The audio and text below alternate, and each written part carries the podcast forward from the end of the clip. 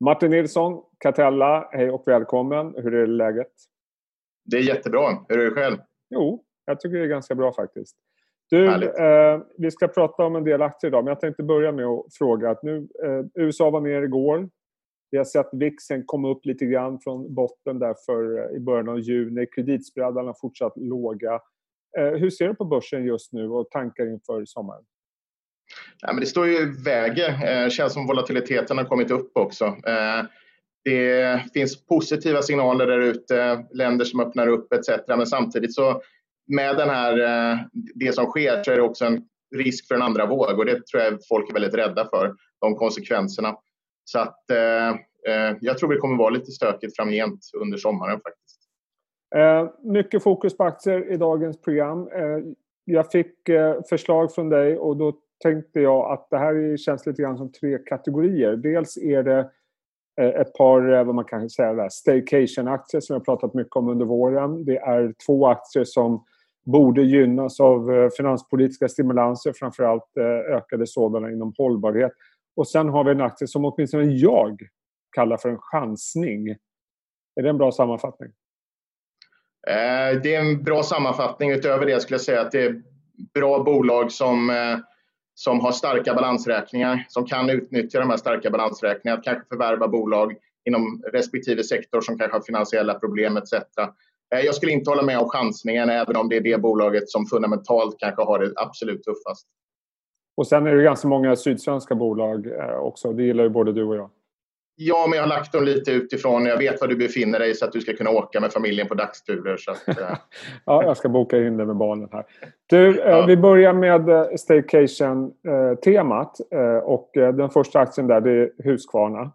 Mm. De kom ju med, jag vet inte om man ska kalla det för en omvänd vinstvarning, men de kom åtminstone ut med tillväxtsiffror som var bättre än väntat. Jag tror det var minus 12 procent april-maj och man räknar med ungefär 10 procent ner på Q2 det är fortfarande negativa siffror. Varför ska man äga den nu? För, för, för det första så är det ju, alltså analytikerkåren låg ju med minus 22 för kvartalet och när man säger då minus 10 på försäljningen så är det en ganska dramatisk förbättring som har skett mot vad bolaget såg då när, när vi gick in i kvartalet. Så det tycker jag är väldigt positivt. Men sen är det när det gäller staycation och eh, det faktum att vi befinner oss mer hemma så tycker jag att det här är ett utmärkt Eh, utmärkt investering utifrån de, de premisserna. Eh, de har produkter som robotgräsklippare, Gardena, bevattningsprodukter som är starka inom det. Och jag brukar ofta se till mig själv och hur man själv beter sig. Och jag har jobbat hemifrån under, under flera månader, precis som många andra har gjort. Och, eh, eh utan tvekan så har jag besökt eh, butiker som Bauhaus etc. Och då är det några Gardena-produkter som kommer ner. Och just det de highlightade för kvartalet var just att det var bevattningsprodukter som gick väldigt starkt. Eh, och eh, Gardena har höga marginaler så det bådar ganska gott eh, för, för, även för framtiden. Nu är det, sig, det här nere är ju bevattningsförbud så vi får tyvärr inte använda alla våra Gardena-produkter än. Men... Ja. du, jag, tänkte, dem i alla fall. ja, eh, jag tänkte på det att eh, den här aktien har väl nästan dubblats sen botten rapporten i mars om inte jag är helt fel ute. Eh, men vi ser att vinstestimaten faktiskt är på väg uppåt. Eh, mm. Hur skulle du värdera aktien utifrån det? Nej, men aktien, eh, estimaten har kommit upp ungefär 16 procent sen, sen de kom med sin, sin ja, omvända eller positiva vinstvarning. Och jag tror att i, i de här faserna när man ser vändningar så ligger oftast analytikerna lite efter. Och jag tror att vi kommer fortsätta att se uppjusteringar av Husqvarnas vinster. Framförallt kanske då marginalen eh, inför kvartalet. Så jag tycker att värderingen på Husqvarna, eh, kanske inte i år då med tanke på, det är väl egentligen inte många aktier som är jättebilliga i år, men tittar man lite, lite längre ut så, så tycker jag att det är en attraktivt värderad eh, aktie. Och en annan aktie som det också pratats mycket om under våren, det är Thule. Mm. Jag tror den aktien är upp kanske 60 procent från botten i mars. Eh, och det här är, det du reagerar lite grann på det är den här efterfrågan på cyklar som har tagit fart eh, överallt med anledning av att vi inte åker lika mycket. Hur, hur viktigt är det för Thule? Det är jätteviktigt för, för Thule. Thule har ju segment som påverkas negativt, framförallt då kanske luggage som man har satsat på under de senaste åren. Men det är en väldigt liten del, det är kanske 3-4 procent av bolagets försäljning. Men tar man cyklar och cyk, just cykelhållare då, eh, på, på bilar etc. Eh, så är det ett jättestort segment, framförallt i USA. Tittar man då i USA så är cykelförsäljningen year on year upp 75 procent. Det är ett sätt för, för eh, stadsbor att kommunicera när man inte riktigt vågar åka eh, kommunalt, tunnelbana etc. Eh, eller pendeltåg så har cykeln tagit över. Eh, och det är väl positivt på många sätt också på, på motionen kanske. Eh, men Thule är annars ett bolag som gynnas just av det faktum att vi kommer tillbringa semestrarna i större utsträckning i Sverige. Eh, vi kommer använda eh, fordon och det här är ju fordonsrelaterade Eh, produkter som de har. Så att, eh, jag tror att eh, aktien är tillbaka till nästan den nivån den var innan mm. covid-utbrottet. Jag tycker fortsatt att det är en attraktiv aktie framgent. Stark balansräkning, kan fortsätta att göra förvärv etc. Biocykeldelen är, är viktig och har utvecklats väldigt starkt, inte bara i USA utan också i Europa. Och hur ser fördelningen ut för Thule vad gäller försäljningen av olika segment och hur påverkar det lönsamheten etc? Nej, men alltså tittar man, tittar man på, på de två stora segmenten, eller det största segmentet, så är ju det olika transportrelaterade och det är över 60 procent. Eh, som är då takboxar, eh, takräcken, eh, cykelhållare på, på bilar etc.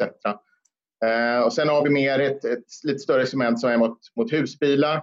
Och sen har vi två mindre segment då, som är mer luggage, alltså helt enkelt eh, väskor etc. Och sen har vi då Eh, aktiv med barn som heter också ett ganska litet segment som alla kommer med nyligen. Eh, det vill säga barnvagnar. Ehm, och eh, vi får ju se om, om nio månader efter det här coronautbrottet så kanske vi har en babyboom och då, då, då tjänar de på det kanske. Och eh, så underliggande tillväxt förväntas bli bra i spåren av det här med staycation-temat. Hur ser det ut med konsolideringsmöjligheter och vad har Thule för möjligheter att expandera genom förvärv? De har ju möjligheter, som sagt var, balansräkningen är stark och man kan addera både produktkategorier men också geografiskt och kanske framför allt i, i Asien man vill expandera dit. Men tittar man på bolaget så är det ju, inom vissa områden så är man ju redan väldigt dominant, men det är just nya områden och man har varit, de förvärv man har gjort de senaste åren har varit just mot camping etc. Så att de har eh, självklart inte vetat om att den här fruktansvärda pandemin skulle komma, men de har positionerat sig utifrån att de vill växa inom det området. Och där kan man ju addera eh, varumärken men också mindre bolag genom förvärv. Eh, det finns nog en ganska stor pipeline. Finns det inte en risk att i och med att det här eh, staycation-temat är så starkt globalt att man kommer få betala ganska dyrt för att göra förvärv? Jo, det är självklart så är det ju så. Eh, när någonting är populärt så får man betala högre multiplar. Eh, Eh, det får väl tiden utvisa eh, vad, vad det blir för multiplar. Eh, men samtidigt så kan, har man ju också kanske en, en, en, aktie man kan betala med också som också kanske eh, är, värderingen är något, något högre i dagsläget i alla fall. Men eh, det, det är absolut en risk att de här billiga förvärven inte finns där. Om man jämför med Husqvarna så ser det inte ut som estimaten har kommit upp i Thule. Varför inte det?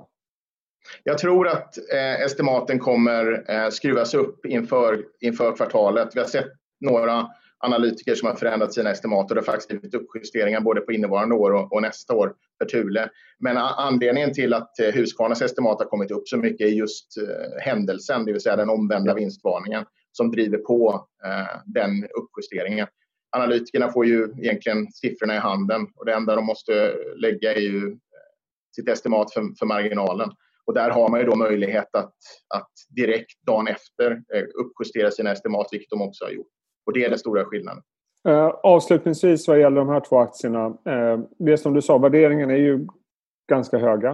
Uh, finns det inte en risk att det här är att det blir liksom overcrowded i den här traden eftersom alla pratar ju om de här aktierna? Jo, det, det finns, finns alltid en risk men, men Eh, de här perioderna när, när saker blir overcrowded kan oftast hålla på längre än man tror. Eh, och jag tycker inte hållit på alls länge i det här. Jag menar, tittar vi på vissa bolag som har varit favoriter på börsen under en längre period och haft en otrolig multipelexpansion så är det, de har ju varit darlings i fem sex år eh, in, inom andra sektorer. Så att, eh, jag, jag, jag, tror att det här temat kommer finnas kvar längre eh, och skapa stora möjligheter för de här bolagen.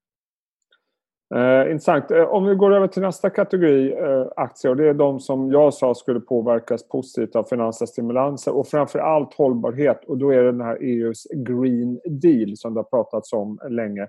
Varför är den så viktig? Och aktierna vi pratar om är Lindab och Systemair, ventilationsbolag kan man säga kort. Mm. Nej, men det, den är viktig därför att den är väldigt kraftig. En förändring av EUs Green Deal där bland annat då det innefattar att man ska dubbla renoveringstakten i Europa av fastigheter med fokus då på energibesparingar etc. Ett hållbart eh, stadsliv där man släpper ut mindre energi och gör det mer effektivt etc. För värt att notera att fastigheter släpper ut ganska mycket eh, koldioxid etc. Eh, så det här är en jättemöjlighet för just de här bolagen som är fokuserade på, på ventilation. Eh, ventilation, fönster. Eh, de håller inte på med fönster, men vi har andra tillverkare som har det eh, i Sverige också. Det är saker som kommer att vara fokuserade när, när vi renoverar.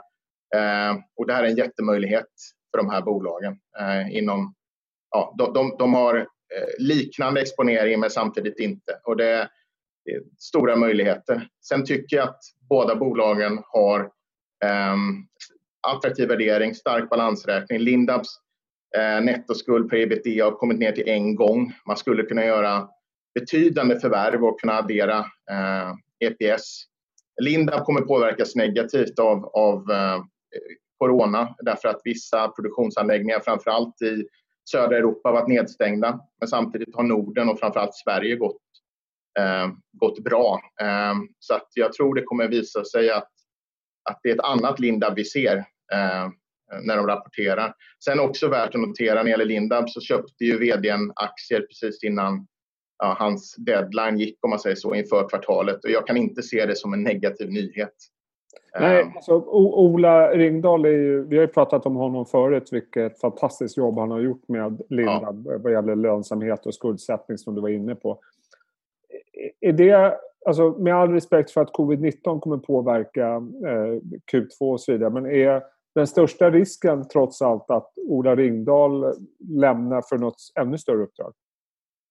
Det, det skulle jag absolut säga. Ehm, jag, jag eh, hör bara positivt eh, om honom, både internt och, och externt.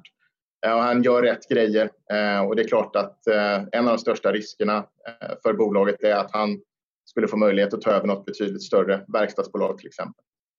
Och hur ser du då på värderingen på Lindab jämfört med peers? Estimaten har ju inte kommit upp ännu. Nej. Nej, men tittar man på peers är det en betydande rabatt som är någonstans mellan 30 och 40 procent om man tittar på de estimat som ligger för, för nästkommande år. Så att det är ju eh, det är betydande. Eh, och jag tycker att Lindab har ju väldigt mycket fasta kostnader värt att notera. Så när eh, volymerna går ner så har de haft historiskt sett väldigt stora problem. Vi kommer se en negativ marginaleffekt eh, nu under andra kvartalet. Men jag tror att man kommer vara betydligt mer eh, motståndskraftig än man har, man har varit historiskt. Och Systemair då? då eh, den eh, inom liknande segment. Eh, det jag mm. vet, det, det skedde en transaktion förra veckan som mm. en del pratar om. Varför var den så betydelsefull? Den, har, den, har nog funnits, den har nog funnits på tapeten under en lång period. Det var ju näst största aktieägaren, eh, tysk eh, aktör som sålde eh, hälften av sina aktier. Eh, en av de negativa sakerna som jag tycker med, med System har varit likviditeten i aktien som har varit eh, för begränsad eh, och nu förbättras den, vilket jag ser som positivt. System är ett Eh, Eh, jättefint eh, bolag eh, som också då har intressanta samarbetspartner. Och jag ser nog faktiskt egentligen båda bolagen som potentiella eh, uppköpskandidater. Även om de kommer fortsätta att göra förvärv själva så, så kan de mycket väl bli köpta också. Eh, men det är, det är ett bolag som i dagsläget rent tekniskt på sin ventilationssida ligger högre än vad Lindab gör generellt sett, lite längre fram i värdekedjan. Men det är, nej, det är ett förbaskat bra bolag.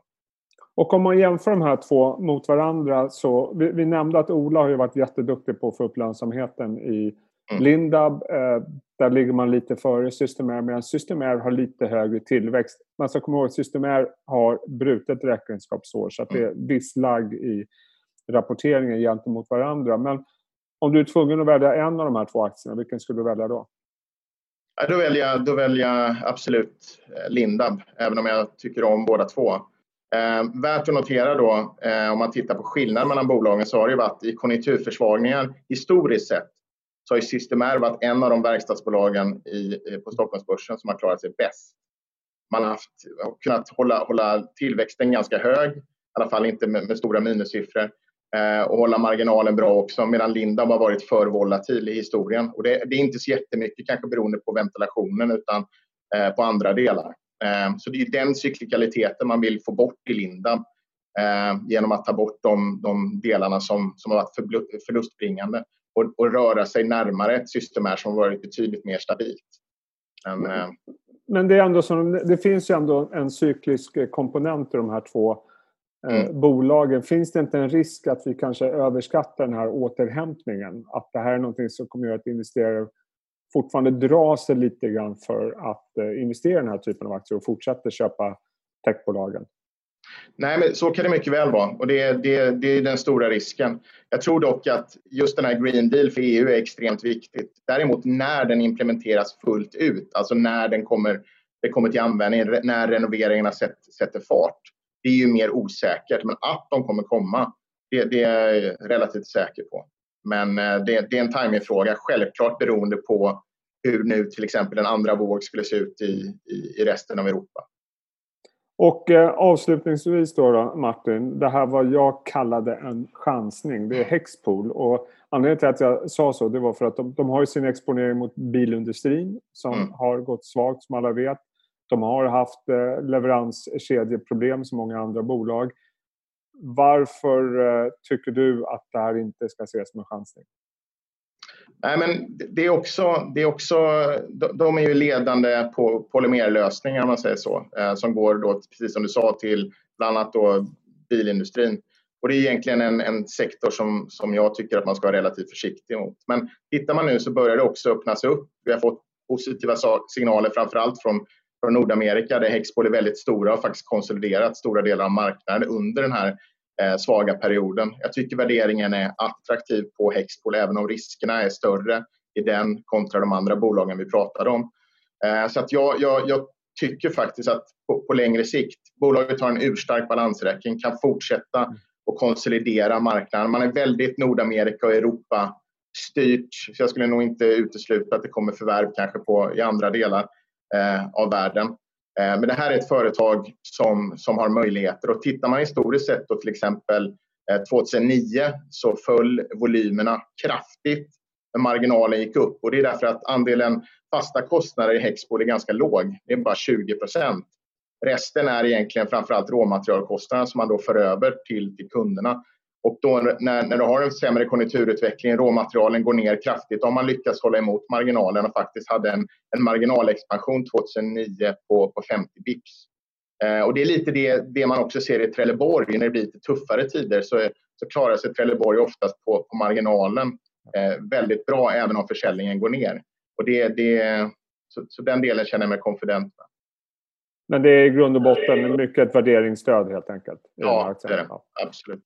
Eh, mycket, mycket spännande. Vad mm. kul att se dig igen Martin.